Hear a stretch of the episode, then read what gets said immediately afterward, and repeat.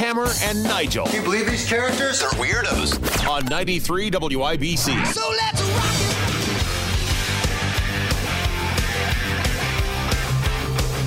Hammer, it seems like there's been news every day just kind of trickling out on the periphery of the Delphi murder arrest. It's like you go through the timeline. A week ago, it was there's been an arrest made in connection with the murders. We'll tell you about it Monday. Monday comes, we arrested Richard Allen for two counts of murder. And then the story kind of pivots to where, you know, yeah, we arrested this guy, but we can't say anything else. And we've sealed the affidavit that the judge signed, and that's all you need to know. And then they move the suspect to another jail for his own safety this week. And then now we're finding out another story here is the the judge in this case is is is recusing himself because he fears for his safety. Yeah, the Carroll County Circuit Judge, Benjamin Diener, uh, spoke to Channel 13. He sent a statement to Channel 13, and it was basically about all the pressure related to this case. Now, it's a long message, but the uh, Cliff's Notes version of it, quote, Respectfully, I need a team of people who can handle these requests for alleged public information where there is no public information. Just so the world knows, the Carroll County Circuit consists of me, Benjamin Diener, the judge. The court reporter was hired on Friday and began Monday. My bailiff answers the phone, has no experience and no knowledge of the legal process. Thankfully, there's a court administrator that has experience, but she has duties regarding Carroll Circuit and Carroll Superior Courts. And he goes on to say, that is it. So I'm begging for some assistance to shield me, the court, from the storm so that I, the court, can keep running the court. So fancy talk for there's too much going on. I'm not qualified for this. I don't have anybody that's good that works around me, so I'm going to punt. And to me, this is gutless. And this is, you were put in this position to make these types of calls. You're a judge. It doesn't matter if it's a speeding ticket or a grisly homicide of two young ladies. You have to go in there and do the job that you were appointed to do. And to just punt because there's too much media pressure going on. I don't know, man. This seems like it's a weak move to me. Again, he did. Uh, there's a, there was an element that he fears for his safety and his family's safety. He said something about online threats and YouTube videos or something like that. Uh, a guy that sometimes we've disagreed with, but does good reporting. We've always said that. Uh, Russ McQuaid, Fox 59. He he kind of posts some snarky anti 2A Facebook stuff. Sometimes Right. he's got into it with uh, our guy, Guy Relford, the gun guy. He let him have it on his Facebook post today. And I actually I agree with Russ on this, and I'll just give you the kind of uh, I won't read the whole thing here, but and this was on Russ's personal Facebook. This is not on Fox 59's uh, website. Carroll County is not bearing up well under the scrutiny that comes after the arrest of the suspect in the Delphi murders. The local judge used words like bloodlust and toxic and harmful insistence on public information. He seems to lament the public's right to know about the charges that should have been revealed in open court, parentheses, which sets us apart from North Korea and Russia yet promises all public information will be available the second it, it exists. The judge is asking for help from the state, which is probably a good idea, which you would have thought they had five years of experience to prepare for. Right. He'd let him have it. it's not like this grisly homicide homicides happened last week this has been going on for five years and the angle basically that he's playing here is we're all too stupid and shy so we're scared so we're going to punt and let somebody else do this And and then the other the last thing that Russ McQuaid put on the on on the post was uh, uh, so so the case is going to Judge Gull from Fort Wayne, right? right fran gull She uh, she presided over the Bob Leonard Richmond Hill trial back in the day. Big city judge who knows what she's doing and will brook no foolishness. So it, it kind of gives the the impression that I- don't know. In in the back of my mind, after reading that, I'm like, all right, let the big boys do their jobs. right I mean, I mean that's But- that's that's what this is. who didn't get this job that Judge Diener has now? Who didn't get appointed, you know, that would have done the job? because clearly Diener, oh, it's too scary for me. It's too big. Everybody I work with is a moron, so we can't possibly do this job. Okay, if you're going to be honest about that, I appreciate it, I guess, but who didn't get the job? Right? Somebody did not get appointed to the bench that would have taken on this case from a local level and done the job. It's just such a weak look. I'm sorry. And the the issue of yeah, I, I, remember those words when we first found out that the judge recused himself. Oh well, it's the public's bloodlust for information. So you and I have bloodlust for this case. It's been a high profile case, not only in Indiana but across the country. Yeah, like every major news outlet has done a story on these Delphi murders. So we're he, he we're toxic and harmful because we insist on public information being revealed about the case. Well, he's weak. How about that? If you want to call me toxic and harmful because I want information, because I want these families to get closure, that's fine. Call me whatever you want, but you're weak. You should no way just retire. Like if you can't handle the heat, get the hell out of the kitchen. That's disgusting. Russ McQuaid from Fox 59 comparing it to North Korea and Russia. I mean, that's a, that's um, I mean that's Russ for you right, right there. And you're going to get some hyperbole, sure, yeah. uh, but man, this is just well, we're too stupid. It's too big of a story. Your bloodlust. Shut up. Sit down. These families deserve better, and I'm happy that this judge that they believe is going to take this over, Judge Fran Gull from Allen County in Fort Wayne. I'm happy that somebody that's willing to do this and competent will be in charge of this. Now, speaking of the Delphi case, Indiana State Police Superintendent Doug Carter, in an interview with Richard Essex of Wish TV, said his agency is still looking for others involved in the Delphi murders. Right now, we've arrested, we've arrested Richard Allen, and that's what the courts have allowed us to do.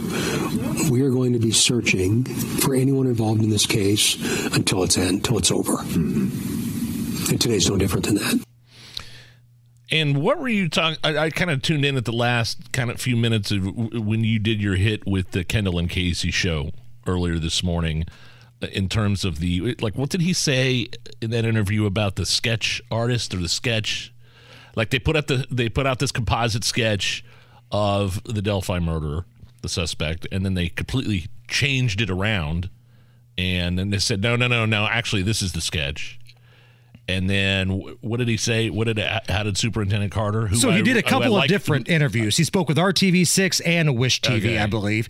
Uh, the Wish TV interview, our news partners, he told Richard Essex that he didn't really see the second sketch, didn't know much about it, but there are some features that look like the guy. Yeah. So he kind of just played it off. But the RTV6 interview, I believe, that Rob Kendall was completely fired up about, um, you know, he basically just kind of denied, you know, yeah, sometimes you get it right, sometimes you don't. And yeah, I, I wonder if that was, I mean, it makes me wonder if there's two different suspects.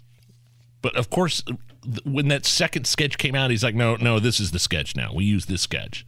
I don't know. Maybe it's a, a, a a technique employed by detectives to throw off the scent. Uh, you know, maybe uh, the murderer or murderers. You know, look at this. All right, maybe we can relax now because right. they got it wrong, which they're intentionally putting out, you know, misleading information. I don't know that that's the case. I have no idea. This is all we have to do is speculate with this case still. So November 22nd is going to be a key date. That's a court hearing on whether or not some of these sealed documents have to be unsealed. Maybe we'll get a few more answers to our questions then. Maybe. Uh, the New York Times had a bit of an interesting story.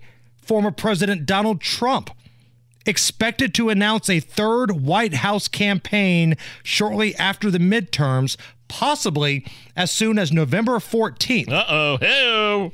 Advisors caution that no final decision has been made and that the former president could change his mind at any time, but it sounds like Big Nige, the worst kept secret in politics, is that the Orange Man is ready to run. Well, you nailed it right there, exactly. The worst kept secret in politics. Is there anybody that thought that he wasn't going to run? I, we were talking about the Rob Kendall didn't think he's going to run.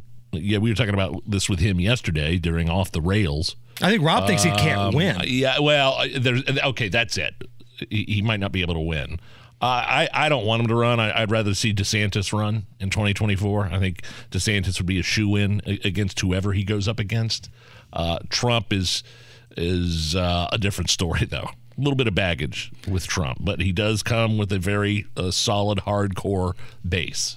So I don't know what kind of baggage you're talking about here, Nige, but maybe this trip down memory lane when he was responding to criticisms from Rosie O'Donnell might uh, bring some of these memories back to my forefront. No. Well, Rosie O'Donnell's disgusting. I mean, both inside and out. You take a look at her; she's a slob. Music. She talks like a like a truck driver. We're all a little chubby, but Rosie's just worse than most of us. If I were running the View, I'd fire Rosie. I mean, I'd look her right in that fat, ugly face of hers. I'd say, Rosie, you're fired. Rosie is a very unattractive person. Man. I'd like to take some money out of her fat ass pockets. I like to see bad people fail. Rosie failed. I'm happy about it. Man. O'Donnell's disgusting. Rosie's a person that's very lucky to have her girlfriend. And she better be careful or I'll send one of my friends over to pick up her girlfriend. Why would she stay with Rosie if she had another choice? Oh, we could get another campaign cycle of that, Big Nige. Are you ready? Oh, I don't know. I'll get back to you on that. Crime, punishment, judges, legal stuff. All right, so I'm going to tell you a story, Nige. All And as the father of a daughter, I want to Yes. get your thoughts here. Okay. I've got two boys. I don't have a daughter. So I, I'm going to set this up, then I want to get your perspective. There's a dad in Minnesota who's been charged with executing the daughter's boyfriend and burying him in a makeshift grave because he found out that the boyfriend was abusing his daughter. Michael Lee Laffix, Wow. 45 years old, was charged earlier this week with intentional homicide in the death of Bryce Brogel. Now, his body was found on Sunday. So the dad thought that his daughter was the victim of domestic violence. Yeah. She had a lot of bruises. So he started talking to people.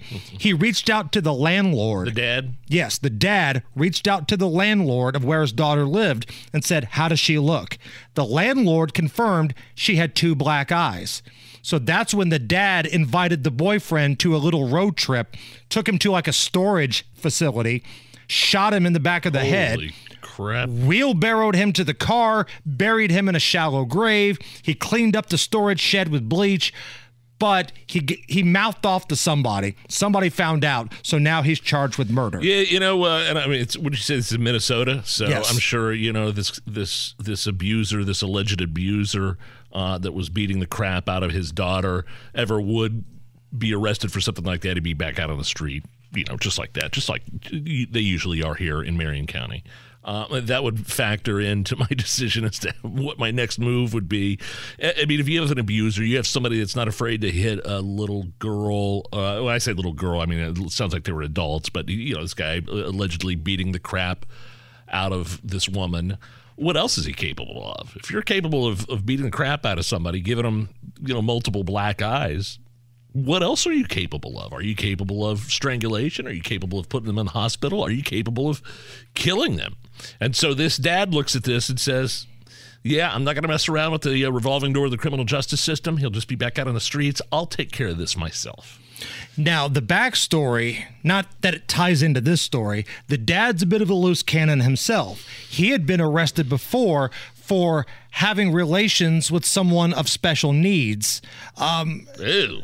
so, Criminal sexual conduct? Okay. Yeah, there's a lot going on here.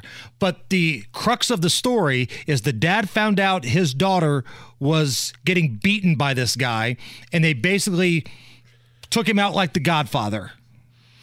It just depends on what um, the abuser, what else is he capable of? If I'm a father and I see that happening to my daughter, and there's a there's a there's some sort of cycle going on here, guy gets in and out of jail. Um, a- and, you know, if if he's willing to give her bruises, if he's willing to put her in the hospital, he's probably willing to kill her. And so I would say, uh, this dad had to do what he thought was right: put him in the ground, Don't ever mess with somebody in my family like that. So again, you have young kids, so it's not like they're dating or anything. No. But let's say your little girl grows up and somebody's beating the hell out of her. It's Marion County right now with the criminal justice system the way that it is. How does Papa Nige react? It's a nightmare. I I, I don't want to. I'm not going to judge you if you say you want to kill the guy. I'm not. I would want to kill him, of course. I'd want to put my hands around his throat and squeeze and kill slowly. Oh, I like it. Ever did that. Now you're my talking my language, my friend. Now we're getting somewhere. Uh, one more piece of legal stuff. Disney and songwriter Robert Lopez are being sued for copyright infringement by a songwriter who claims his song was stolen and used in Frozen 2. Oh man, Daniel Grigson says his song, That Girl, which contains the hook, Some People Never Change, is identical to Some Things, Never, Change. It's in Frozen 2. I've seen it a million times. He claims he discovered it while the uh, 11 year old daughter of his was in the theater watching the movie. and as we like to do on this show, we've kind of put the two together so you can make your own decision whether or not the song was ripped off. Some people never change, but on a different mask. So this is his song. Right. Inside they're still the same. Some people never That already change. sounds the same. It's just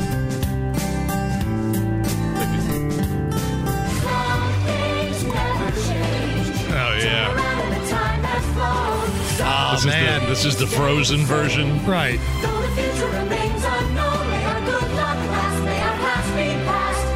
I hear a similarity. I do too.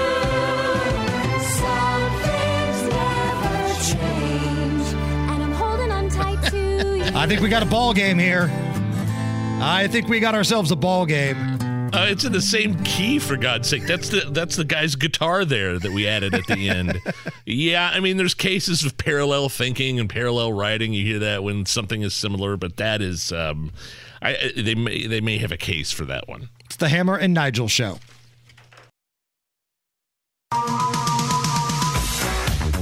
Listening to the Hammer and Nigel Show on 93 WIBC. Oh man, uh, last jobs report before the midterm elections. Hammer. Uh, I guess there's good news with the jobs report, and there's there's bad news. Let's start with the good news. Okay, go ahead. Good news shows payrolls grew 261,000 in October. And based off of this news, early today, the Dow jumped up over more than 400 points. So job growth. So that's good. Yeah, We'll take well- that. The bad news is that the unemployment rate rose and labor force participation fell. Now, the continual dropping of the labor participation force, this is a problem. This means nobody is wanting to work right now. You can have all the job openings you want, but if people don't feel like it's worth their time and they can't keep up with inflation, nobody's going to go to work. when you look at this, it's still the weakest jobs report in over a year, and and Biden is spinning it as a victory. I mean, I'm sure you got a Biden tweet over there or something. So, yeah, here, let me just read this from Biden real quick. Quote Today's jobs report shows we've added 261,000 jobs and maintained a historically low unemployment rate of 3.7%. Our economy is strong. And, folks, Despite Republican leadership rooting for recession, our economy continues to grow and add jobs as gas prices come down. So he's so Biden's spinning this as a victory, but you have to realize why he is. It's because this number beat expectations. And that's it. It's like the homicide rate in Indy. Hey, we only had 200 homicides in Marion County this year. We were expecting 220. right. High five! Dosey do! Let's have a big party. And by the way, beating expectations could be a bad thing in this case because the Fed most likely uh, will will will hike interest rates again. So yeah, it's good news that, that yeah payrolls grew, job growth, but that's not what the Fed is trying to do. They're trying to slow down the economy to lower inflation. The October payrolls number marked a decline from September's. And the good news, I guess, if you want to call it this, is that the areas that saw the biggest gains healthcare, professional, and technical services, uh, some manufacturing sectors saw gains, but A lot of places that are your blue collar types of places, like restaurants, continue to struggle. As a matter of fact, Bobby Flay, the famous chef who runs a bunch of restaurants, he jumped on with CNBC today to talk about what's going on with the restaurant biz. The thing about restaurants is it's a it's a fo- it's an every night focus group of, of how people are feeling about the economy. Right. Um, you know, and what's happening is it's getting squeezed from every sort of corner and edge. I mean, labor's expensive, commodities, meaning you know the cost of goods, food, et cetera, is expensive, and of course, occupancy costs is always expensive. The landlords never look look out for you. I mean, they're always. You know, they have very deep squeeze you. pockets, and they're and, and they're not gonna they don't take, they don't take the pressure off. On the on the other side of it, I think the consumers are feeling the pressure as well, and so people they tighten their wallet. I, I feel like something not good is happening. I mean, you look at all the reports, and I watch what people are the, the way people are acting in the restaurants. They're making decisions that are actually squeezing the check average in the restaurant. Uh, the restaurateur, the, the proprietor, is having a hard time making profits. Uh, my wife and I this week, we were going to go out last night and have somebody watch the kids for a while, but we were like, eh, you know what, let's just um, maybe uh, chill at home, have some leftovers. We got Christmas coming up. Uh, we did the same thing. I mean, maybe people are making those same kinds of decisions all over the country. Some other numbers of notes in regards to this report that came out today. Uh, the unemployment rate increased for Hispanic, Black, Asian, and white women, Hispanic men, and Black youth.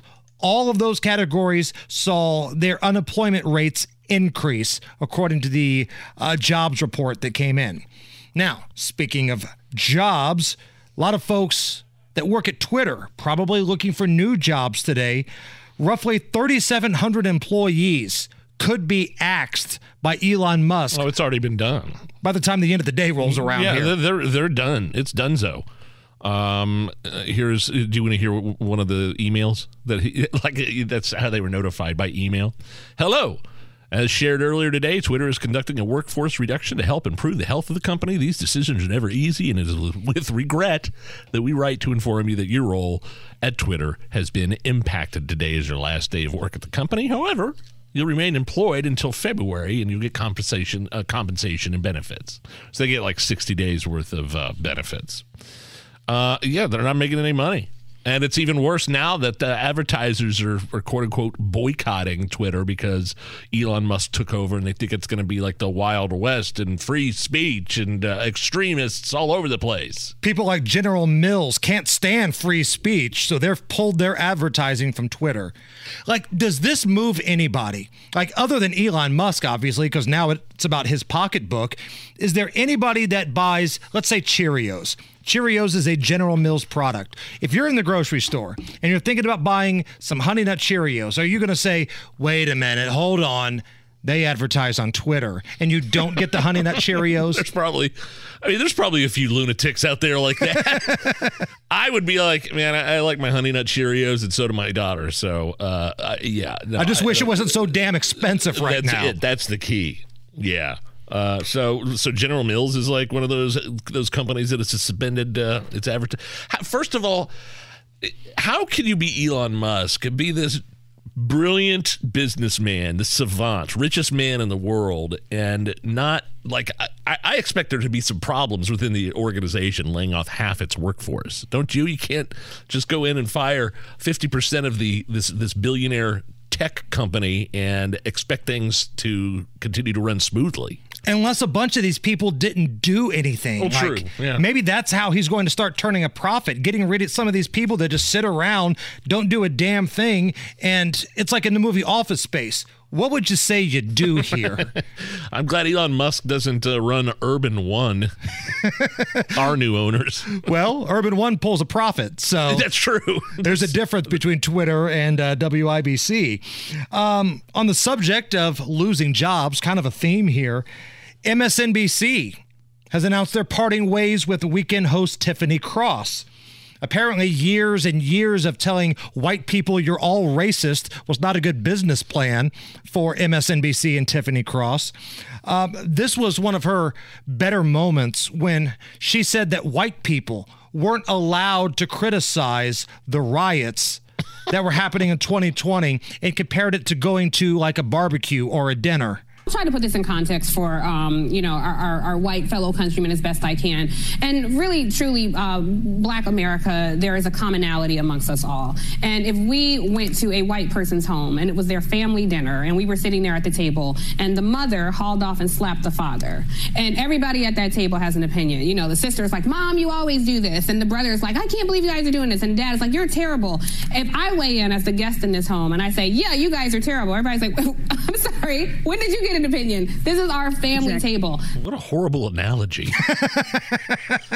I think if I'm a guest in somebody's home and uh, what did she say if the mom slaps the dad or they the start dad? slapping each other and fighting? I think I'm probably still allowed to weigh in on that. Just like I'm allowed to weigh in on my city getting, you know, destroyed after two days of uh, two nights of rioting. You know, Tiffany Cross, you have to understand, she's the one that said that um, you talk about violent rhetoric on these cable news outlets and some of these hosts and the crazy things they say, nutty things they say. She, I mean, she basically implied a couple of months ago that we're in a civil war.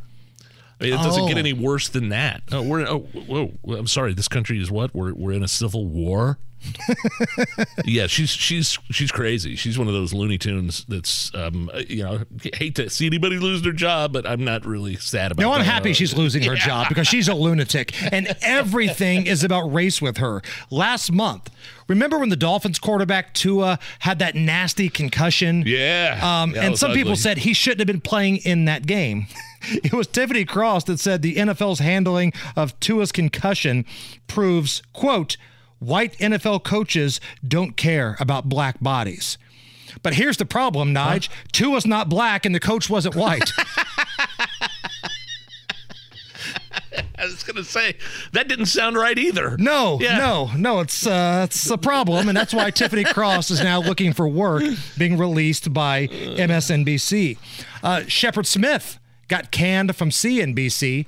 Remember, wow. he wow. used to be a big deal over at Fox. Huge, huge uh, prime time spot there in the afternoons, right?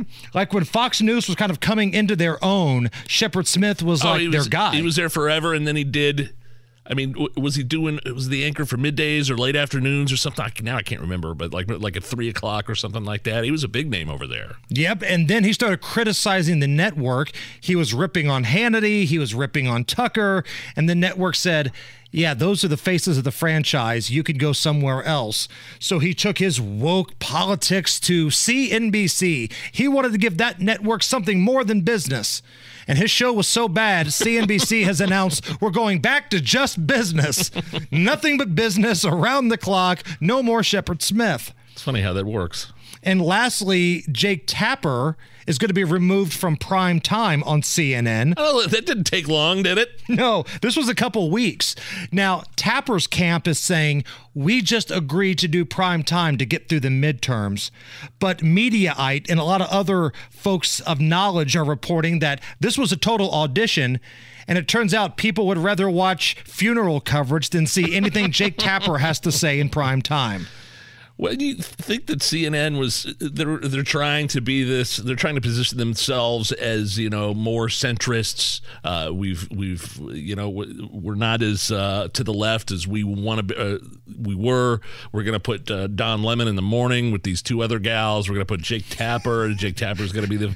That's the name of the show. Don Lemon and two other gals.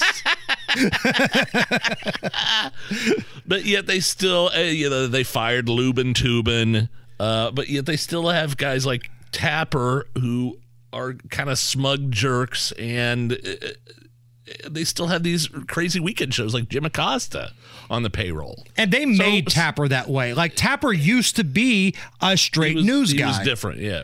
But they kind of morphed him into this because Zucker, uh, the previous head of the network's like, we got to be hot take machines.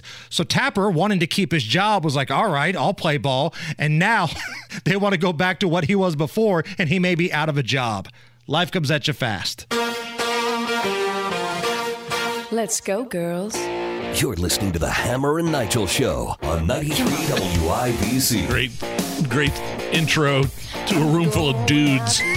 but we got a story about women here. Is and oh, Shania? by the way, is this Shania? Is that it? It is. Shania, I think, is coming to Indy. Like I saw, like the thing on social media. Shania's still hot. Like I haven't heard much about Shania Twain since probably the late '90s, uh, the new hit country phase. But dude, she still got her fastball. Shania Twain She's still got 57 it. years old. Still smoke on the well, water. it's interesting you mentioned that because um, there's this Reddit thread that went viral uh, on things women are sick of being judged for, and age was one of them. Okay. So if you're a chick, check it out. All right, at Hammer Nigel, if you agree or disagree. N- uh, Number one on this list, again, things women are sick of being judged for. Getting older. Everyone should be allowed to age in peace. Here's what I've said for years. Like, there's nothing wrong with aging gracefully. Just don't try to pull like what Madonna's doing, where you've had so much plastic surgery and so much Botox, you look like a puppet now. And then 50 Cent will make fun of you for being 65 years old and posing in lingerie on Instagram. Remember Right. that? Talked about her varicose veins and yeah. I mean, but that's a. It's I, I've I've seen movies before where the women always complain, oh, the older men get, the better looking they get, the older women get. Oh, we just you know we sag here and there. Uh, everyone gets older, everyone ages. Um, that's one of the things women are sick of being judged for. according Dude, Elizabeth Hurley Oh, as hot please. now as she Oh. has ever been. I can't take it. I had to. I, I- I had to mute her from Instagram because that does me. that does me no good to look at that.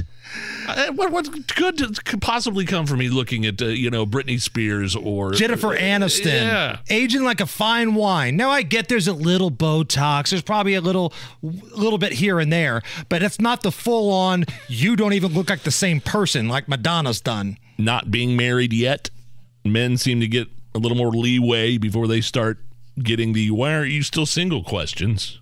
Um, that's one of the things women are sick of being judged for. Uh, let's see, pooping. Oh, look, everybody a little poops, man. Everybody poops. Why can guys be crass about bathroom stuff, but women can't?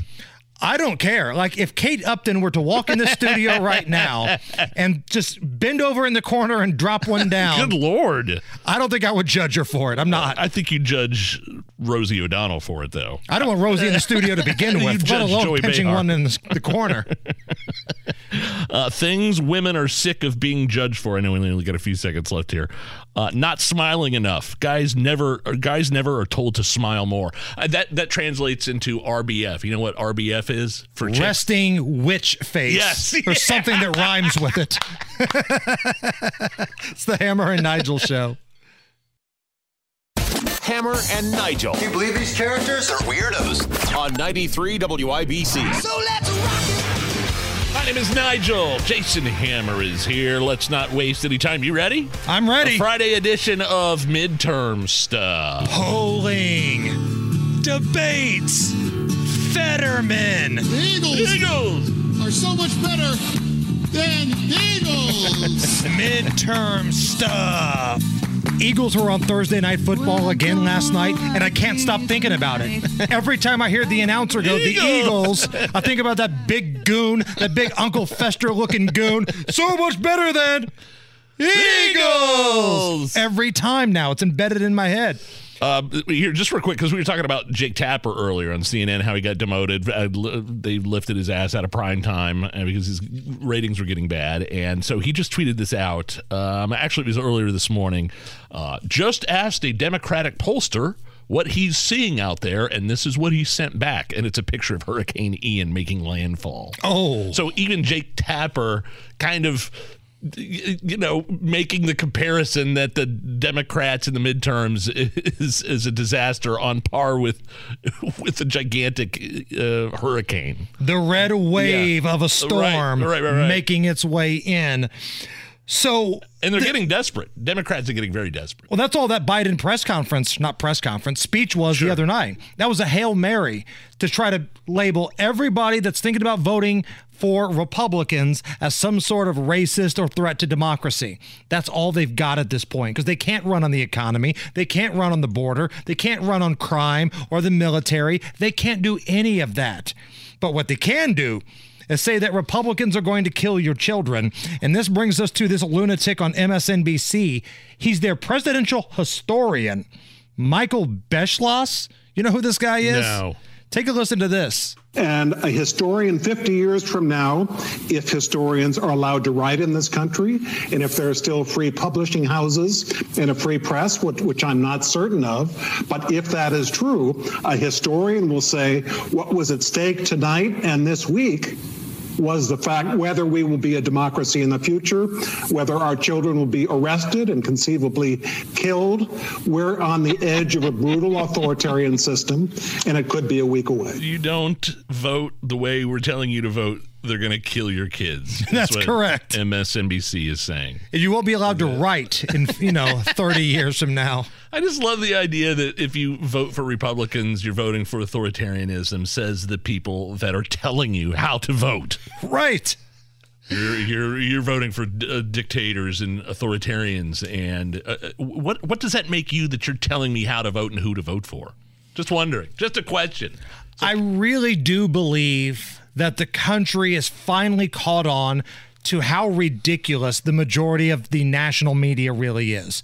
This wasn't like some host, this was their presidential historian on MSNBC saying that if you vote for Republicans, your children are going to die. But yet, I'm sure he's all on board for abortion, though. So there's that. Meanwhile, in Arizona, I love it. Kari Lake, she's leading in all the polls. I love her. I do too. What's the ceiling for Kari Lake? Do you think she could be somebody, along with like Ron DeSantis, somebody that's not up there in age, that could be the future of the Republican Uh, Party? Sure, she's definitely a star. She's kind of this new age of uh, Republicans. I mean, she's 53 years old, but she is, um, uh, you know, she was a, television news anchor for 22 years, and she's got it together, man. And people love her. Oh, they love her or they hate her. Right. Uh, Which but means yeah, you're doing no- something right. But no, I definitely think she could. She has qualities similar to DeSantis that would be very good on a national stage. Because 53, by political standards, Yeah. that's super young. Oh, yeah, I mean, Trump's about to turn. I think Trump's like 77, 78. And Biden's 114. At least he looks like and acts like it. So, in political terms, she's got a lot of time here. She did an interview on Fox where she responded to criticism that Hillary Clinton gave to her. But I was a little concerned today. I'm going to be honest when I saw Hillary Clinton bad mouthing me, and she looked she looked angry and actually scared and and. Uh, just uh, completely unrelated. I want you to know, just in case you're wondering, I'm in perfect health. My brakes on my car are in good shape, and I'm not suicidal. and we're going to win this thing on Tuesday. Well played, Kari Lake. Well If I lived played. in Arizona, she would get uh, she would get my vote for sure. Uh, she would get both my votes. Well, are you a registered Democrat? Come on now. Yeah. Uh, so last night on MSNBC, Stacey Abrams, she's trying everything she can to keep her failing gubernatorial run alive. So remember what happened last year. Remember, Stacey Abrams was the face of voter suppression, and we got a platform. Right. Yeah. We got to get the All Star game out of Atlanta because that will show everybody in Atlanta we mean business. She screwed over her own state to push this ridiculous narrative of voter suppression. That was not even a year ago. Take a listen to what she said last night. What is your expectation for black voter turnout in this election by election day? We know early voting has started. How do you see the numbers? Where do you see The numbers? Go ahead. The numbers are extraordinary. We have seen black men participate at 91.8% of their 2020 general election turnout. We have seen black women participate at 90%. These are the two highest concentrations of voters. So in less than a year, it went from we have to rip the All-Star game out of my state to holy hell, record turnout for black voters. Which is it? Somebody tell me which it is. Just give me a stick with one answer. I mean, we were talking about this a month ago in the runoff election. A record turnout in Georgia. Well, wait a minute. You're telling me there's voter suppression? Is that what it is? You got to understand, Stacey Abrams' career ended the moment she took that ridiculous picture of her sitting on the ground at an elementary school, maskless, while all the elementary school aged kids around her sat there with masks. That that was the end uh, of her career, right there. That was so ridiculous. It was one of my favorite political moments ever. And how pissed off would you be if you worked in the restaurant business or hotel business or retail sale business in Atlanta. Think about all the money you lost when the Major League Baseball All Star game did not come to your city. Exactly. The year that Hank Aaron passed away, mind you, you lost out on all that revenue. And not even a year later, she's like, hot damn, record turnout, black women, black men. I can't believe it. Nothing really changed over that year. Unbelievable. Uh, on the subject of crime, we've got ourselves a good old fashioned showdown brewing in New York, Nige. I don't think many people would have predicted this that Kathy Hochul and Lee Zeldin are coming down to the wire. Very liberal, very blue New York. The governor's race, depending on which poll you look at, is in play here. And it's because of crap like this. So, Kathy Hochul, the unelected incumbent, tells CNN that Republicans and New Yorkers are being dishonest about crime as a major issue. What are Democrats not getting about crime? Why are Republicans winning on this whole crime issue? That has been the thing that has fueled Lee Zeldin's campaign. Because they're being dishonest about it. They're not having a conversation about real solutions. What we have done is taken 8,000 illegal guns off the streets. We made sure that no 18 year old can get their hands on an AR 15. We've made sure that our red flag laws are tough. So I'm going to read you some statistics here, okay?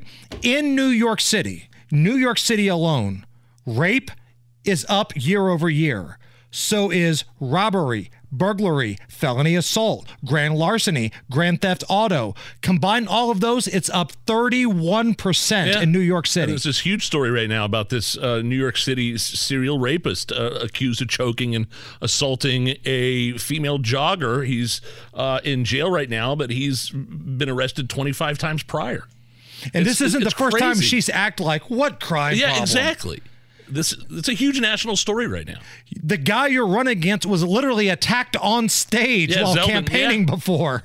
I think he uh, understands what's going on with the crime in New York.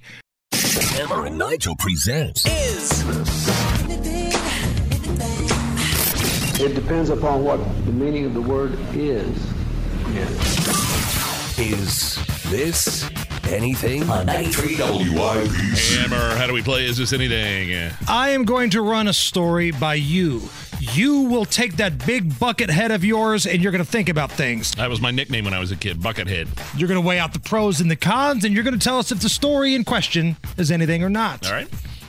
Is this anything? In Oregon, police have received reports of razor blades inside of Halloween candy Oh, no. Bars. Man, I thought this was just like an urban legend. Uh, here are the residents of the community speaking about the horrifying discovery. That's really twisted. That's a person who definitely should be put in restraints. It's really sad to hear that that act would happen anywhere to kids. It's like, that's just so mean. If there's someone out there who's guilty of this, I have one thing to say to them. You just might burn in hell. Yeah, I was watching this. They kind of look like blades from a pencil sharpener. Um, and there's different reports of this, and they're all coming from the same area. So, I, like you said, I, it's usually like an urban legend type of thing. I'm just glad we haven't had any. I, I had not that I've seen anyway. I don't know if you've seen. I don't. It's not. You know, the rainbow uh, rainbow fentanyl. And uh, the fentanyl coming across the border, our open porous southern border border uh, disguised to look like candy, Skittles, Nerds, whatever, sprees. I love the little Um, sprees and sweet tarts, yeah, man. I do too. So I, we haven't seen any solid reports of something like that happening, but it's. I mean, yeah. Imagine what it takes, the kind of mental uh, capacity that, the, or lack thereof that a person would have to shove razor blades into some Reese's uh, peanut butter cups and then give them to kids. People are the worst, man. They are. They always say, well, don't judge people. Don't be judgmental. No, people are can awful. judge. Judge the bejesus out of people. Is this anything? The Justice Department announced the first national takedown of a criminal enterprise stealing catalytic converters. So this has been a big thing. Oh, the catalytic converters are like it's all over the country. Yeah, I mean, it's happens it's- in Indy, yeah. happens everywhere. One of the alleged criminals taken in was Navin Kavana from New Jersey, who posted a picture of one of the converter style necklaces on his Instagram account. It's got a winking emoji on it. Here's the police officer explaining why these car parts are so valuable. Some of the metals, uh, twenty-six thousand dollars an ounce. You can see why you know it's very expensive repair to make. Number one, but number two, why it's such a common crime. Oh, hold on, James. Play that again. Play. play Some of the metals, uh, twenty-six thousand dollars an ounce. Whoa. You can see why you know Okay, it's very you, expensive. you can cut that off. Yeah, this is something. I'm glad they got the guy, and it's it's now I kind of understand a little bit better why there's like an like a, a national ring of catalytic converter thieves that operate on uh, a, a national level. That's a lot of money. That's that's huge, and yeah, I've. I, I can't remember. I, I've never had one stolen, but I think I've had to replace one once, and I forget how much it was, but it it was expensive. Right. I mean, even for you know, even for somebody like like when you're a, a teenager and you're a senior in high school and you're working at Burger King, uh, and you got to replace your catalytic converter, that's a problem. And if you were going to be one of these pieces of crap that steals it or whatever, don't be so dumb to put it on a necklace and put it onto Yeah. Instagram, idiot. yeah, I mean they're. I mean that's nine hundred to uh, like um, I just typed it in like nine hundred to a couple grand uh, to replace a catalytic converter. Wow. Is this anything? Two cops in Canada were on the side of the highway filming a public service announcement about speeding. The officer inside of his patrol car pointed his radar gun at the road, and right on cue, somebody drove by going 103 miles an hour. So he took off in pursuit, and the officer who was filming him turned the camera on himself and gave a final comment for the people watching along. We're just doing some speed enforcement here. Uh, traffic is pretty uh, steady. Uh, about half an hour ago, I had someone going 169 kilometers an hour in the posted 100 zone. Ooh, 167.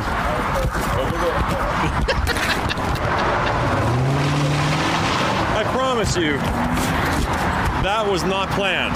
That just happened right now. But So they're shooting like some PSA for social media or something like, and, uh, you got to slow down. And we're gonna come. We'll pull you over. And somebody they caught somebody doing 103. Right, In- in reality- 167 uh, kilometers, which In- is 103 miles per hour. So that was in Canada. Finally, a cop when someone's speeding. You never see that. I trust. uh, We're the biggest pro law enforcement radio show there is, but I never see a cop when I see somebody driving erratically and speeding, doing 150 down uh, 65, going home at night. Right. Ever. I mean, there's some maniacs driving uh, when we leave this place at night. I hit 65 uh, northbound and then get on 465 north, and man, just some just some crazy.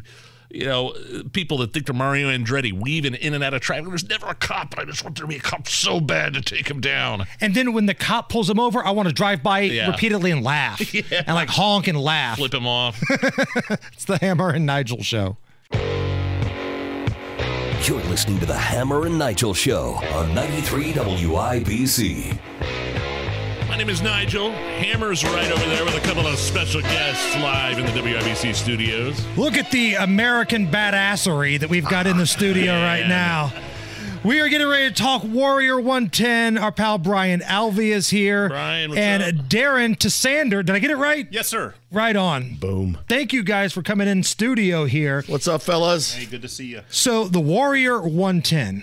Before we get into some cool stories and drinking some bourbon, because you guys brought a few libations here, We did. uh, tell us what the Warrior 110 is. Well, it's we're going on our fourth annual coming up this uh, this week. Uh, we start on the eighth and we finish on the twelfth. The Warrior One Ten is an organization that I started that Darren joined forces with me on directly thereafter, where we do really stupid things where we punish our bodies and stuff to bring awareness to keep the awareness alive for.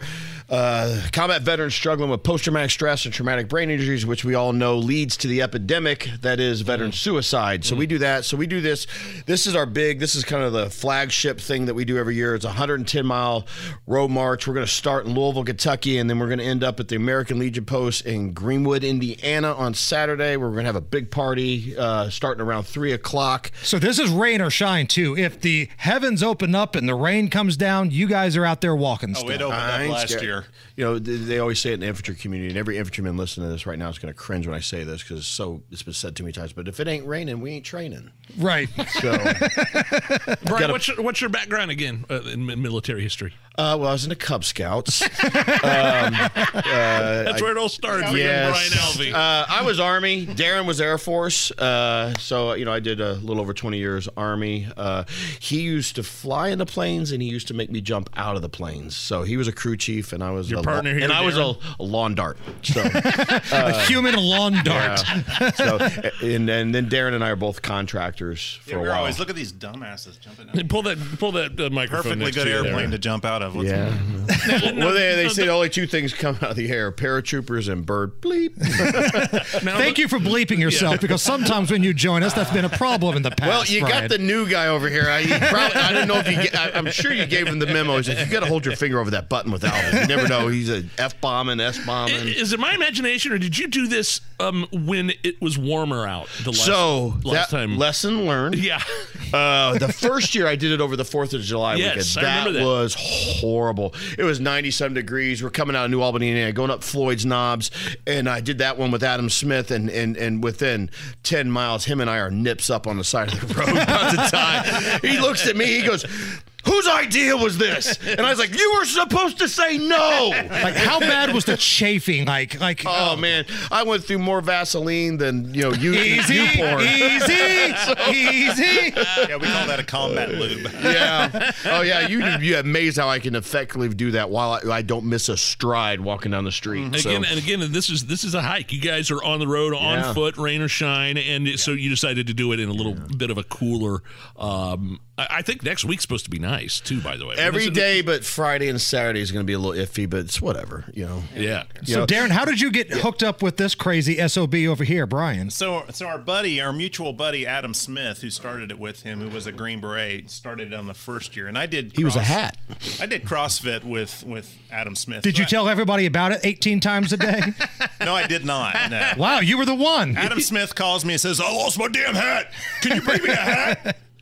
so remember he yeah. hat? Tell tell him who else is going to do it with us this year. So this year, uh, Brian's son, who's an active duty uh, uh, I've Army seen him on Facebook. Yeah, paratrooper, he's badass. who actually did a jump today, I believe. Yeah, done it. Ship off the old block. Yeah, buddy. He is now, as a dad, real quick, I want to get back to this. But as a dad, like, what's it like watching your son jump out of a plane or knowing that he's jumping out It's of a like plane? I told you last time I was here. That gives me parental wood. It's awesome. Uh, you know, I don't know what that means, but I, I'm assuming I- you mean you know, your pride. I- like I'm my, when my son my pitches children. in baseball, I'm nervous. I'm nervous for him. But Yeah. he's not jumping out of a plane. Yeah, you know, uh, let his mom. I well-trained, let his mom do the worrying, and I just puff out my chest and peacock and live vicariously by his his badassery. So I'm old and brittle now. So this has grown every year, though, Yeah. right? In terms and, and s- scope and and uh, people paying attention to it monetarily as well. Yeah, uh, people are donating to the warrior110.org and our Facebook pages, stuff like that. And uh, what's awesome, so my son's this badass, right? Yeah, sure. So's Darren's daughter. Tell my daughter, my, Oh. my sweet, my sweet, beautiful, innocent daughter, was an Air Force officer in the Air Force. So uh, she is now uh, out of the Air Force, but she is going to do my our day two with us, which is 26 miles, which sucks. Yeah. Okay. How did you talk the kids into it? Like, w- You did went he- into the inheritance. You got to get out of here. was there a little guilt trip going on here? No, I tell you, last year, uh, her and my my wife both joined us on the last day, which was about 13 miles. This year, she has to work, and she wanted to be involved, and she wanted to contribute. So she says, "I'll do day two with you," which is 26, which day two sucks. Well, you just touched on something. We invite everybody that wants to walk with us the last day. This year, we're gonna we're taking everybody will start showing up around eleven thirty. We're taking off at noon from the Mint in downtown Franklin. We're heading straight up north, up thirty one to the Greenwood American Legion Post two fifty two. Take about three hours to do it, and uh, then we're going to roll into a party. So anybody wants to walk with us is welcome to do that. It's We only about 10 miles. So I'd love to see a big crowd, man, like that final Yeah. scene of Forrest Gump where he's walking. Yeah. He's got Oh, all those people Well, we behind him. we, we have that every year. and We I'd just- love we- to we- see Hammer we and Nigel there. increasing Is what I'd like to see. Yeah, yeah. Hammer and Nigel should I come. walk barely us. made it to the bathroom earlier without peeing my pants. Uh, I take the elevator to the fifth floor and I work on the fourth. just remember, follow me. Just remember, I'll be right in front of you, and there's a bottle of bourbon in that rucksack at all okay. times. It's like the carrot carrot for the donkey. Yeah. You, you know, you just It's a bottle follow. of bourbon and a Taco Bell gift card, and you're going to find both of Taco us just going along we'll the way. pass, we'll pass at least three Taco Bells on the I'm- way. and I'm the donkey, by the way. Hey, on that last day, also, we're going to have a police escort, and we're going to have the River City Corvette Club out of Louisville, Kentucky. Solid. About twelve Corvettes. They're going to be there with Leading the way. escorting us into town. Yeah. Now, Darren, again, we're joking. We're having a good time here today. We're all friends. You brought some bourbon, but the cause for this is to raise awareness and some funds for some folks that really need some help here. Absolutely. The and I think the right word to talk about this is epidemic of veterans that commit suicide every year. It's a major problem. Uh, The years change, but it seems like this is a problem that happens habitually. Why is this? You know, that's the thing. I don't have the answers. I don't. Uh, what I can do is punish myself publicly, make an ass out of myself publicly, which I'm really good at. Everybody knows that.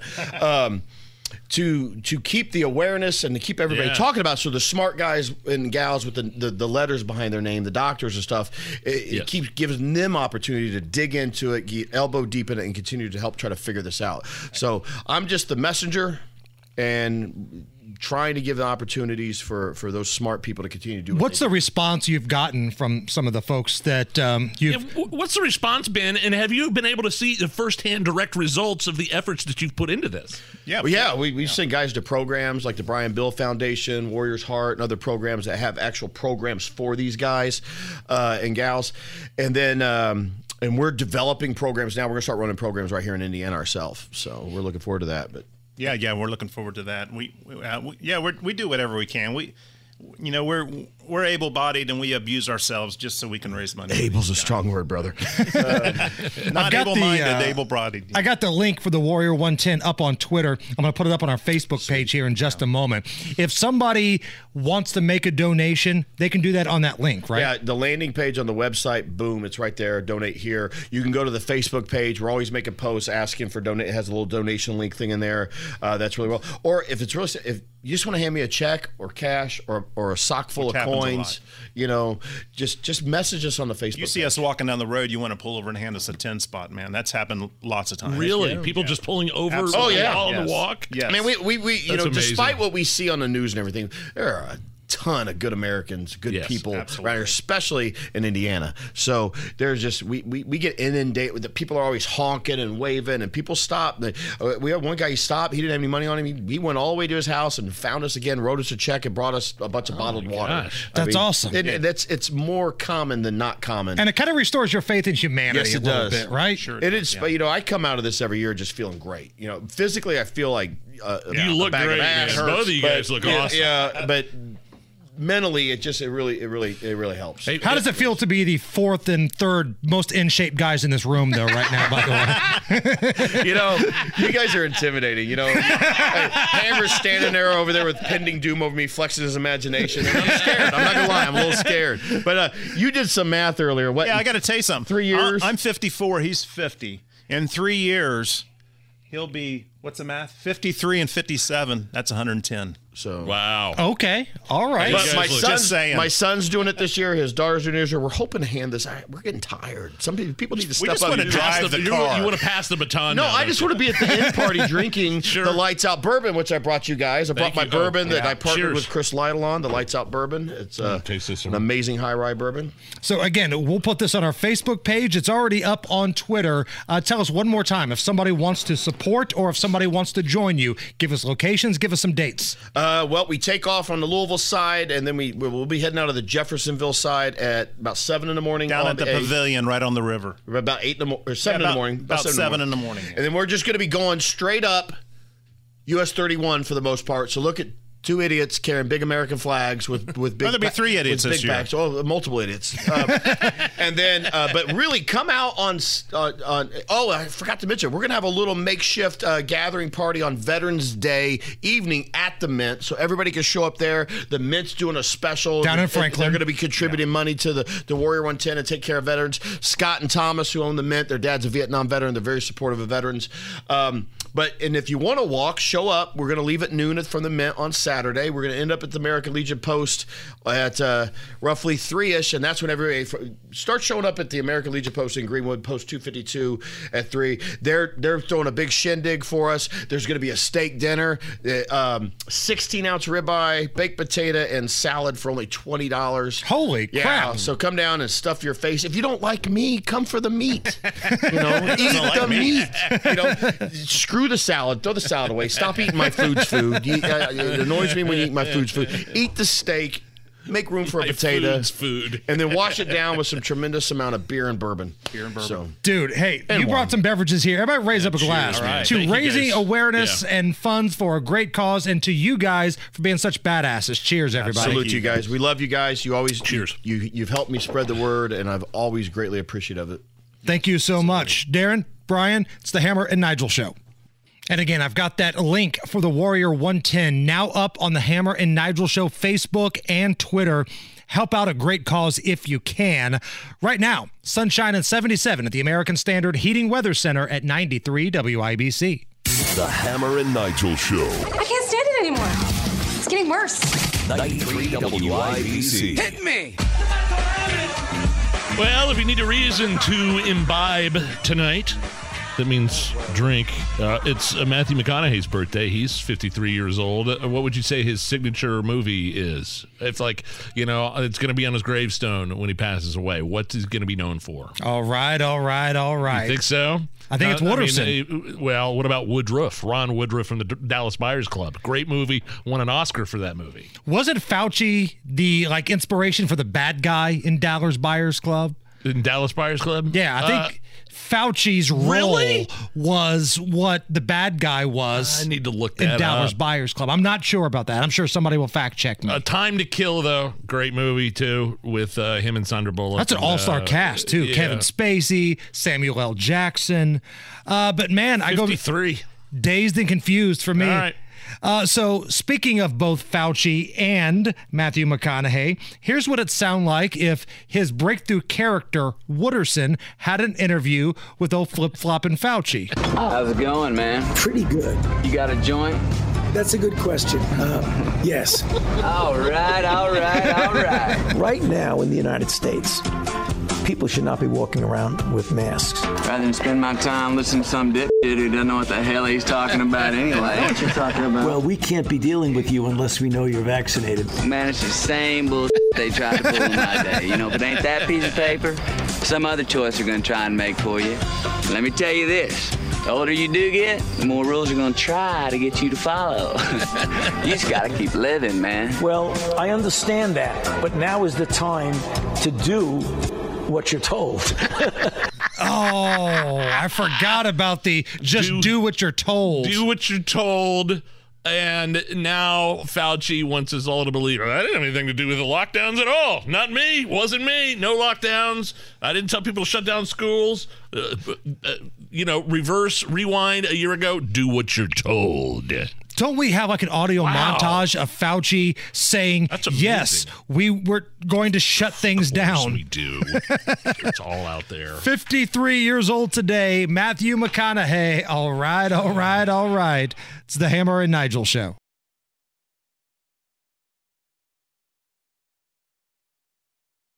Hammer and Nigel. Can you believe these characters are weirdos? On 93 WIBC. So let's rock Hey, Hammer, the uh, judge overseeing the Delphi murders in Carroll County has recused himself, uh, in part because he says that he is in fear for his safety because he sealed a bunch of documents that weren't, or, or some think need to be accessible to to the public, and it just seems like there's been there's been news ever since the announcement of the arrest of Richard Allen there in Delphi, and it hasn't been uh, it, like there's been this narrative. that It's that you know that um, there's not a lot of information that they can that the police can can reveal. Right. Right. It it went from hey we arrested this guy two counts of murder. You're not hearing anything else. Um, and um, the charges have not been revealed in open court. Um, the you know the documents have been sealed by this judge, and so th- this is kind of like the news. The, the latest thing is that this judge has, has stepped down. Man, that's gutless. It's gutless. This is the case of a lifetime if you're this judge. And the statement that I believe it was Channel 13 acquired from this judge emailing some people saying basically he's surrounded by people that aren't qualified to handle a case of this magnitude. And basically, he doesn't want to deal with this. So, why did you become a judge then? Who didn't get this job because you got it? And when the light is the brightest, you run away. And then Russ McQuaid from Fox 59 made a good point uh, on his Facebook page when he said, Hey, you had five years to prepare for this. Right. What is going on? Uh, they uh, so the judge that has it now is a special judge, uh, Judge Gull from Fort Wayne, who is you know total pro, presided over the uh, the Richmond Hill trial, and we'll go from there. I just think it's gutless. That's the only word I can come up with on what's happening with this judge. Now, as for the investigation itself, our news gathering partners at Wish TV, Richard Essex from their investigative team, he spoke with Superintendent Doug Carter, State Police Superintendent Doug Carter. And Carter says that his agency is still looking for others involved in the Delphi murders. Right now, we've arrested, we've arrested Richard Allen, and that's what the courts have allowed us to do. We are going to be searching for anyone involved in this case until it's end, until it's over. Mm-hmm. And today's no different than that. So that certainly doesn't sound like this is the guy, the only guy, you know, because the public tip line is still open for this case, Nige. Now, you bring up those sealed documents. You mentioned that a moment ago. Here is Richard Essex of Wish TV asking Doug Carter if these sealed documents, if they become opened up, and there's a hearing coming up on November 22nd where we're going to find out if they have to be unsealed or not. But if they get opened up, are we going to get any more answers? The probable cause, I suspect, is going to answer a lot of questions that that I have here and that we talked about on Monday. Will it answer all of our questions? Oh, or is there no. still Remember, this case is 2,100 days old almost, and the facts in their totality will come out at trial. And not until then. I can appreciate the, the desire um, for our citizens to have these questions answered. And and my response to that is it'll come. It will come. It will come. But if any of us said something that would be detrimental to the criminal prosecution of the person or persons that killed Abby and Libby, and I was responsible, you should hold me accountable too. So that was State Superintendent Yeah, I uh, Doug Carter of the police. Not a lot he can say. I, I, I like Doug. We've we've had conversations with him. It's frustrating, I know, um, but uh, it- you know, it, it sounds to me like they're still looking for people. They're still looking for others involved in this case. Look, it- what happened in Johnson County today? Twenty men arrested in a child sex sting. I'm not saying one has to do with the other. There's no affiliation whatsoever. Nobody has been saying there's any connection. But man, this is. I, I think these kinds of things uh, are, have tons of people involved. These sex Uh, perverts, these- man, these- it feels like they're in groups. Yeah, I, I know. So, uh, so who knows what Kegan Kline, um, the guy that had the Anthony Shots account that interacted with uh, the victims uh, before their death, uh, did he tell them something? Does he have any more information to provide? Uh, he's not been charged with anything related to Delphi. He's he's one of these guys that, that's charged with uh, uh, pornographic images of, of minors. So, man, I I, I just. I, I want to know, and I understand everybody's frustration for sure. I, I, I totally get it, and, but I, I, don't want them to jeopardize this case. And in that interview that Wish TV did with uh, Doug Carter, uh, Richard Essex asked him if Kegan Kline has been cooperative, and there was no answer given by uh, Superintendent Carter. Said he didn't want to talk about that and wanted to move on.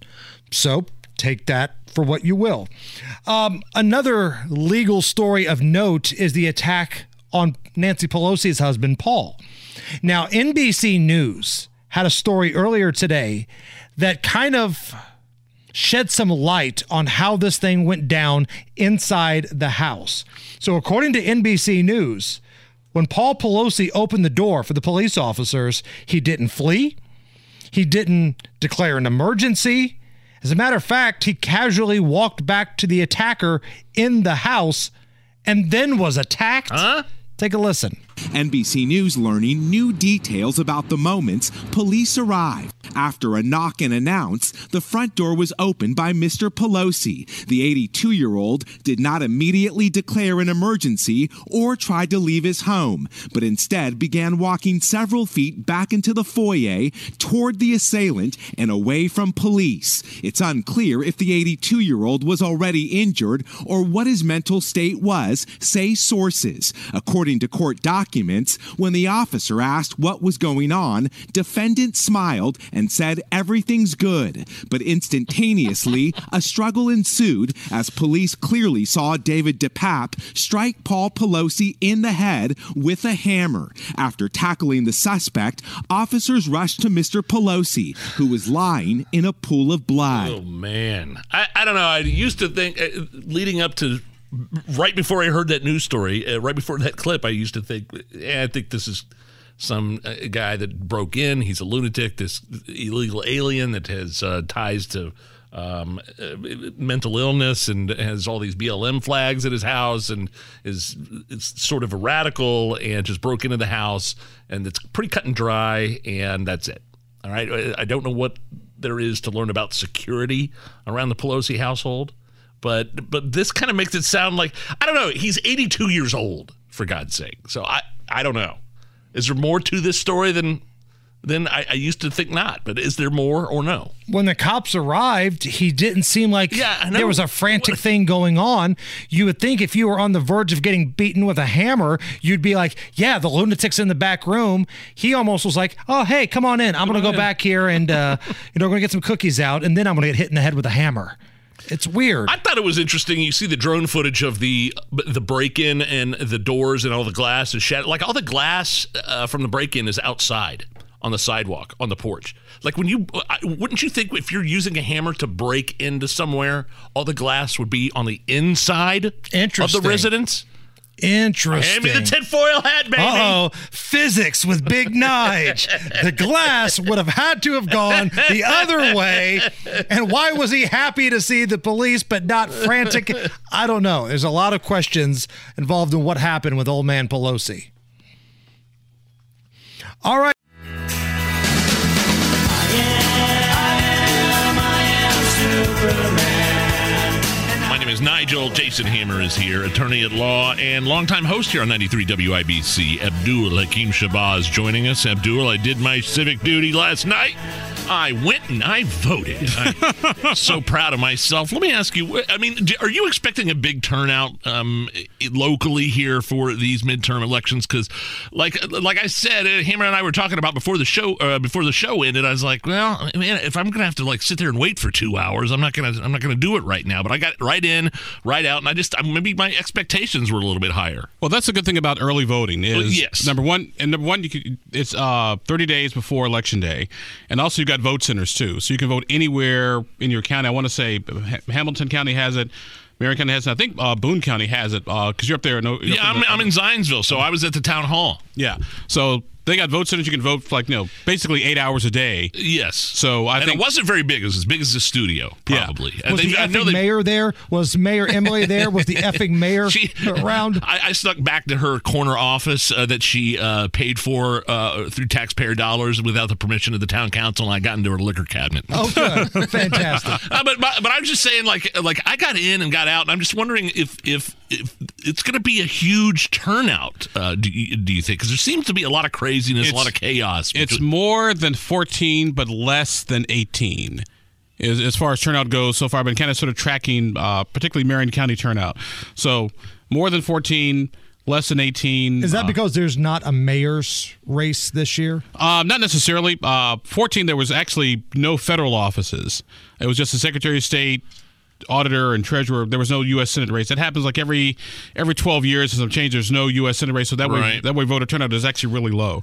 Uh, this go around, you got as as I said uh, during actually WC, WIBC Night Out, you have a bunch of cross currents. You've got the gas price, you got inflation, that cross current. You got the abortion, you got the quote unquote threats to democracy cross current.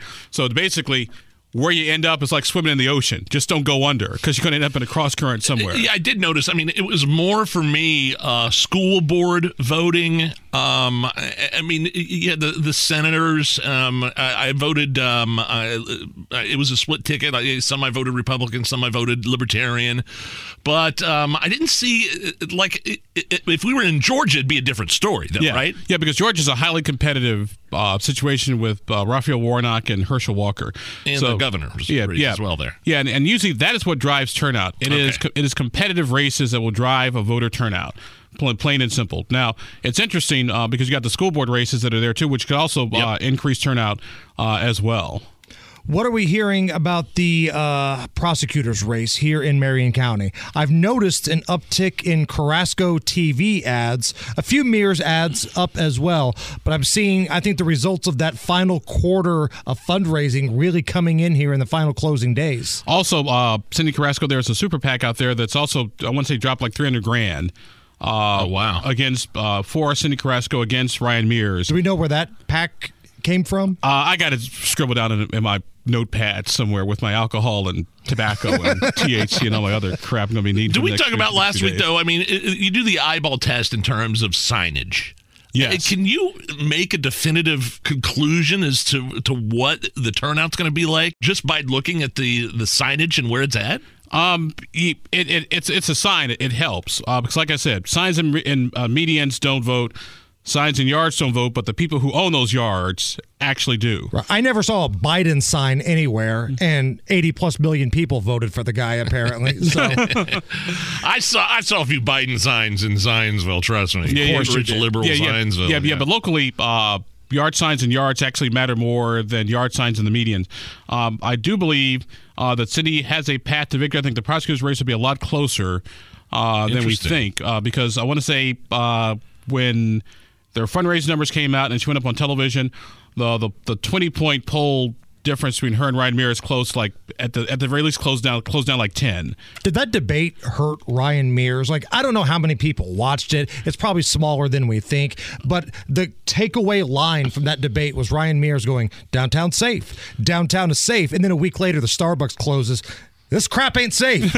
um, I think I think with Ryan Mears, I think I think where you sit with with any debate, where you sit depends on where you stand. If you like the candidate, you think they did great. If you don't like the candidate, you, you think they sucked. but you're like the objective guy. You run indypolitics.org. What do you think? Um, I think I think at that, I think at that debate, the the one on the northeast side of town, both Ryan and Cyndi were talking to their base constituents. Ryan was like, no, the, the sort of the social justice perspective, Cyndi the, the the accountability perspective. So I think I think they did what they need to do with their respective audiences. They also did the. Are you talking about the debate or the town hall? Because there was two different functions. Uh, this was the this was more the town hall. Okay, Oh, yeah, okay, the okay, debate, okay. the one that Oh, yeah, the- RTV6 Channel did 6, with yeah. Rafael Yeah, Sanchez. like I said, still talking to their respective, trying to trying to turn out the vote. Abdul Hakim Shabazz is with us. So let's get into the Secretary of State race. Diego Morales, more drama. Before we get into whether or not this is voter fraud, a question Nige and I kick around a lot. Does anybody outside of like diehard politicos even know who these people are? Like Abdul, if you went to the uh, dispensary of your choice, if you went to the bar of your choice in somewhere in Indianapolis, not necessarily Nicky Blaine's, Like but if it was a dispensary, it would be in Illinois. right, There's right. no And nobody would legal. know. There's no legal dispensaries here in Indiana as of yet that, Yeah. that, that I know of. Yeah, and I never used to place bets before it became legal either. Uh, but do these people even know who Destiny Wells is, Diego Morales? Like, if you barged into the barber shop and said, Hey, oh my God, did you hear that Diego Morales may have voted illegally? Would they look at you and go, Who the hell's Diego Morales? He must be your chief elections officer. um, I, I, I think I think you have a point. Uh, I, and under, under, I would say under normal circumstances, most people have no idea who your Secretary of State candidates are. Because like talk radio, we've lifted this dude up to where like he's getting the same mentions as Biden and DeSantis and Trump. Because he just keeps making news. um, but I do think the uh, idea? But I do think uh, with the 2020 election and and, sec- and the and the, the the concerns people said people had about elections, I think that has sort of heightened the Secretary of State's race across the country. Uh, now with Diego Morales in particular, I do think more people probably know him than he thinks they do because once again he's been in the news like every other week because every other week another shoe drops like dating it's it's, like, like it's like dating Imelda Marcos it's like it's like another shoe a lot of shoes in her closet, but exactly they seem to bounce off of it. It's like a, he's almost got some Teflon on him. It seems like. Well, well, not necessarily because once again, uh, we're now in the, we're now in the voting stage, and what Diego's folks have been stri- well, what they've been trying to do is focus on straight ticket voting. In other words, go ahead and you, put, you punch Republican. That's why when he goes out, he just goes to Republican functions like Lincoln Day dinners, like festivals, parades. That yeah, that dinner that he was at with Rob when, when Rob Kendall was in attendance, he said straight ticket Republican. That's what you got to do. Yeah, that's That's that's that is going to be that is Diego's last Okay. saving grace because with all this other stuff going on, um, particularly suburban women, uh, whether the sexual misconduct, now the the allegations of possible committing voter fraud, and here's something else that that that is actually I'm, I'm not I'm serious about this as well. If Diego Morales gets elected, and there's a chance that he will because Indiana still leans Republican, there's a very good chance he will not finish his term because just like with Charlie White, oddly enough, ten years ago, about about the same time, he was accused he was accused of voter fraud. There was a special prosecutor, and if the special prosecutor finds that uh, there's a find that Diego Morales committed voter fraud, and he's convicted of a felony because it is, he would have to step down, and they would have to replace him, Eric Holcomb. Oh, okay. and my my my, plot conspir- my, my conspiracy theory. Get that tinfoil hat over here. Abdul's going to put it on. Normally, it's reserved for us, but here, Abdul, try it on. One size fits all. Here's my political conspiracy theory that if Diego is uh, removed from office because he's convicted of a felony of voter fraud, uh, then Eric Holcomb would pick the next Secretary of State, and I would not be surprised if Eric Holcomb picked Holly Sullivan, who Diego Morales, who is the current Secretary of State, who Diego Morales beat at the convention this past June. So it's basically going the long way around just to go the long way around. All right, my friend. Um, it's getting down to the nitty gritty here. So, where can we get more information? Uh, just follow me on Indy Politics all week long. Also follow me on Twitter at ATTY Abdul or Indy Politics ORG. And we'll just be basically doing this from now until through next Friday and some. Election night. Are you on the air here with us? We're on the here on the here at WIBC. All right, Abdul. Thank Thanks, you. Abdul. Hey, thank you. It's the Hammer and Nigel show.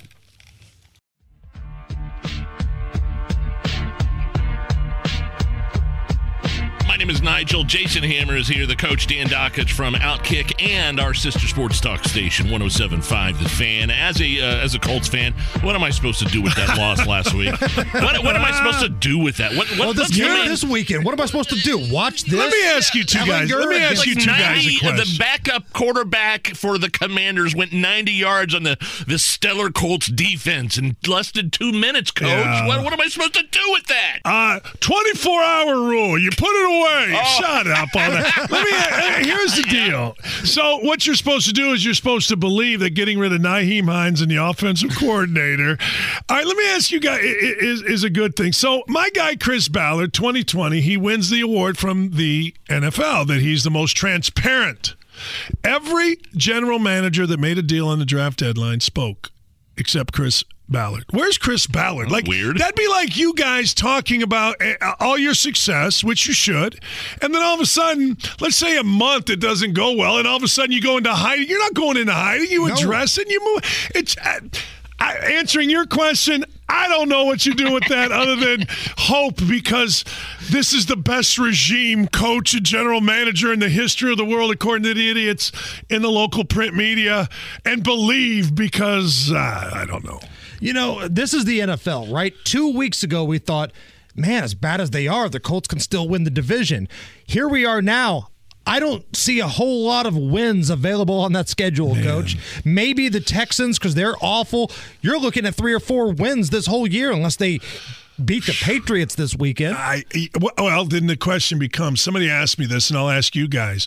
My thought is the I'm going to give the answer first. I'm going to go Jeopardy here. Sam Ehlinger shows that he can play. The question is, what can the Colts get out of this season? I mean, really. I mean, if you look at it, if you get out of this season that Sam Ehlinger is legitimate quarterback, Hammer, then okay, maybe it's a success. I, and by legitimate, I mean can win you the Super Bowl because that's I think what. Okay, you know what I mean? Like because my fear, coach, as a Colts fan, I know where you're going. He he plays well. They sign him to a Yeah. four year deal. You know, two hundred Yes. million dollars, and he sucks for about three and a half of them. That's why I slowed it down because that's well, Jacoby Brissett. He was he's top 15 quarterback. They told us uh, Carson Wentz was going to solve all our problems. This guy here, Matt Ryan, was supposed to be minimum two years. He made what uh, six games? What what did he make? Hammer time, Nigel baby. This Coach, he is was a vaccinated. catastrophe. At least he was well- Well, that that every year I, I hear this, and every year you can go back and you can look at the Star or the ESPN writer or the Atlantic. Every year, this quarterback's a perfect fit. Right. Honest to God, Hammer, it's what you're saying. There's never Like- been a free agent that came in. Well, this guy sucks. All right. uh, uh, Ngakoue. Have we even heard the name Ngakoue since, I don't know, his Twitter account? He seemed like a nice guy. He was doing some stuff. They wrote a story. The, the people they have brought in, I, I, I get it. Like, but the question then becomes why? The question becomes why, to your point, does everybody think, Jason, like you think, which is, hey, look, uh, this guy is going to be mediocre and you're going to sign him to a big deal. Why did you sign Glowinski to a big deal to get rid of? Why did you sign Hines to a big deal? Why the need to sign all of these guys to these deals that before they even were ready or eligible for a new deal? I You put know- Reich and Ballard in that conversation. there's no question. Why? You know, when A- Andrew Luck was here, they did not extend him till his fifth year when they had to extend him. They got a. Eh, I'll put Reich and Ballard. Uh, To your point, they got extended. Let me ask you a question. What had they done to get extended? They did not, and really haven't come that close to winning the worst division in football. Yet, what? So what Jimmy Irsay then has is he's got human nature running against him. He's got a fat cat organization that guys are paid. Uh, uh, How many times do you see it in a sport? You know, you guys where you go, well, he's in the last year of his contract. He's going to have a big year. Right. Right? Lamar Jackson. How this about year. how about uh, uh, Aaron Judge? Right. You know, I mean, we see. So now Colts are the opposite. You had a mediocre year. We're going to pay you like you had a big time year. Then we're going to expect you to do what? I don't know. Why do sports franchises do this? And it's at the college level know. too. Indiana had a COVID year where they were really good. Yes. And they got a little cocky. They thought they deserved a better bowl game. They covered up the Big Ten logo on their jersey. They give Tom Allen this monster deal, and I'm not sure they've won since. I, I, Michigan State has a great running back, Kenneth Walker. They win like eight in a row. They lose their last like three two years ago. And they give this guy Mel Tucker ninety five million dollars. I I don't get it, man. I I, I honestly I like it. Uh, If I'm a coach, are you uh, Hammer? You get fired from here. As successful as you guys have been, I don't know what your deal is, but you're not getting more than 70% of whatever. uh, You're not getting these dudes get fired and it's I, I Bryan Harsin gets fired for being 9 and 12. He coached 21 games and he's going to make like 22 million in a buyout. I, I swear to God, sign me up. sign me up. I'll go up there and suck for the money. I, look, I guarantee you, you could put the three of us at Auburn. I, I'll guarantee you could put the three of us at Indiana. And right. Right. now, the buyout for another year is twenty million on Tom Allen. I don't want him to get fired. I like Tom Allen. He comes on my show Right. every Thursday. He's a great dude. He is. And I and I, I've said this about Ballard and Reich. Uh, I aspire to be as good a man as they are men, but you got to win in the NFL. And I've said this the entire time. And so have you guys. That's why I like coming on the show because you get it. It's not about cap space. It's not about draft choices. Well, he's the greatest drafter. Well, they got the most cap space. He's the best GM according to agents. My ass. you know, it's about it's about one thing. It's about winning. You're wearing a Tennessee hat, your Tennessee jersey. Why? Because Tennessee's won and they got a monster game this weekend. Don't at me, people.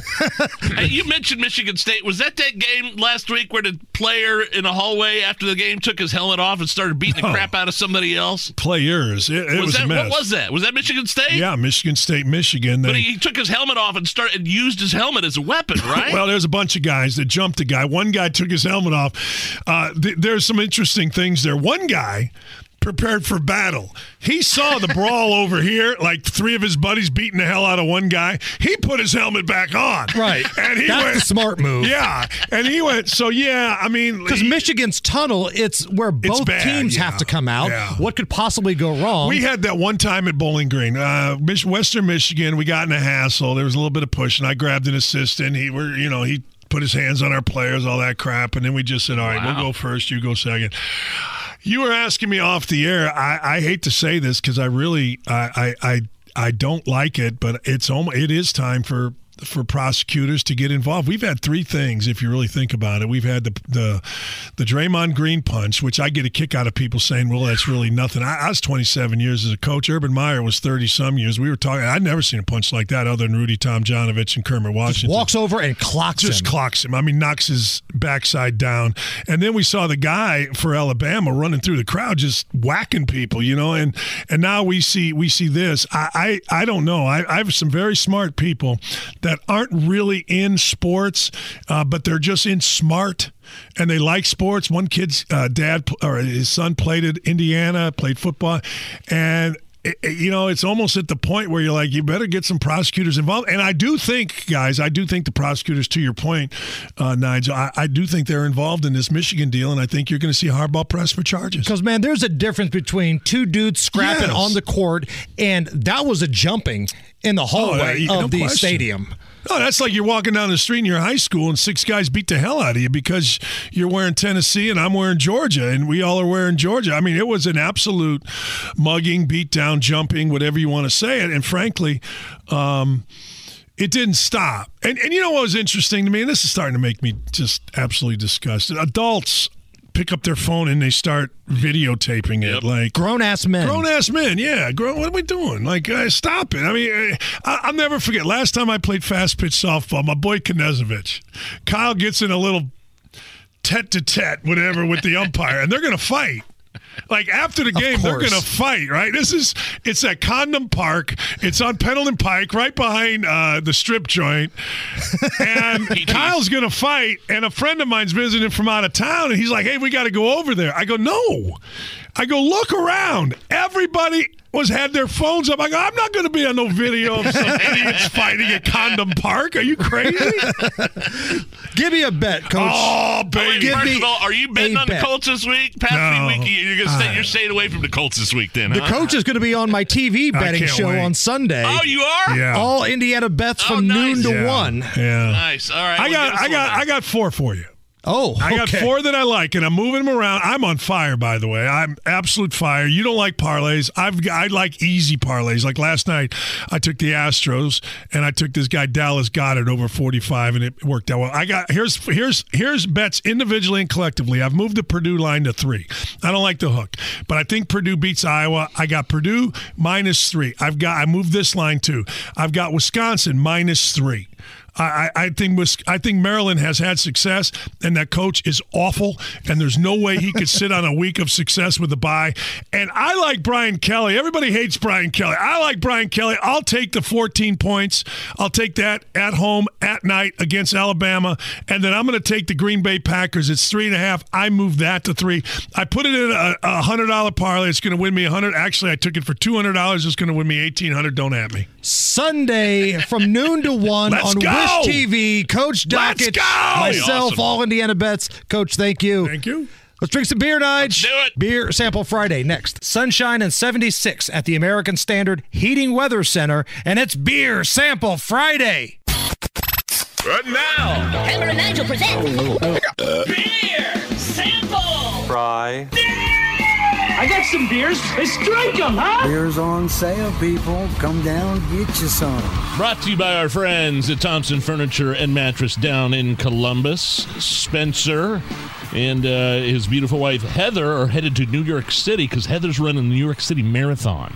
Oh, okay. So good luck to the Thompsons, and uh, thank you for being proud sponsors of Beer Sample Friday. I'm Nigel. Jason Hammer's right over there. Now, when we do this segment, sometimes brewers will bring us their beer to try out on the air. Sometimes bars will just bring us some unique beers that they serve just to Right. get their name out there. Um, and then sometimes it's me and you. Sometimes we'll just go into the liquor store and look for something interesting. Maybe try to tie a beer, like a unique beer name, to what's going on in the country. Like Something I- topical. I was I was in the uh, liquor store this morning at like nine thirty. People looking at me like I'm drunk. Oh, bullcrap. They knew you by name. Nige! Hey! What took you so long? We've been open So- 30 minutes. So I was kind of. Uh, we expected you to have at least 15 minutes ago. Um, so I was trying to look around. You know, sometimes we like to try to, you know, tie the name of the beer. It's, it can be cheesy sometimes, but Sure. it's fun. So I, I was looking for something to do with midterms or elections, and I threw all that out the window when. I, I saw this beer, so here you go. All right, Reaching in- handing me the bag right now. I'm reaching into the bag, and we've got make it a cheeseburger. That's the name of the beer. Make it a cheeseburger. the Devil's Trumpet Brewing Company, which is in Merrillville, Indiana. Okay, so that's up by the region, right? Yeah, right. And I think that's like a little, I don't know if that's Three Floyds competition or not, but I just saw making a cheese. I think that's what half of these craft brewers do. They just throw random names on it. Right. Like I'd definitely buy something that said like steak on a stick IPA or said Right. something like that. you Hot know? chicken a bikini. Yeah, right. So. Oh, here we go. Hold on, I'm gonna pour mine into a. Got a little spillage here. Oh, sorry about that. Uh, no, it's good. Make it a cheeseburger, India Pale Ale. Mm. Ooh, and very a- citrusy, very fruity. I love the can too. Fruity. Sorry. Uh, it's got the like fiery devil background. I'm waiting for Joe Biden to pop out and make a speech. that does, you could put Biden's face right, right where that is. Um, mm, mm. Make it a cheeseburger. I very kind of some like a malt forward uh, style IPA for sure. So I don't know. That's I saw making a cheeseburger. I know it was National Sandwich Day earlier this week. We Okay, that's topical. We, we, we were arguing whether or not a, a cheeseburger was a sandwich or its own thing. So happy beer sample Friday, everybody! An entire hour of the Hammer and Nigel show coming up next.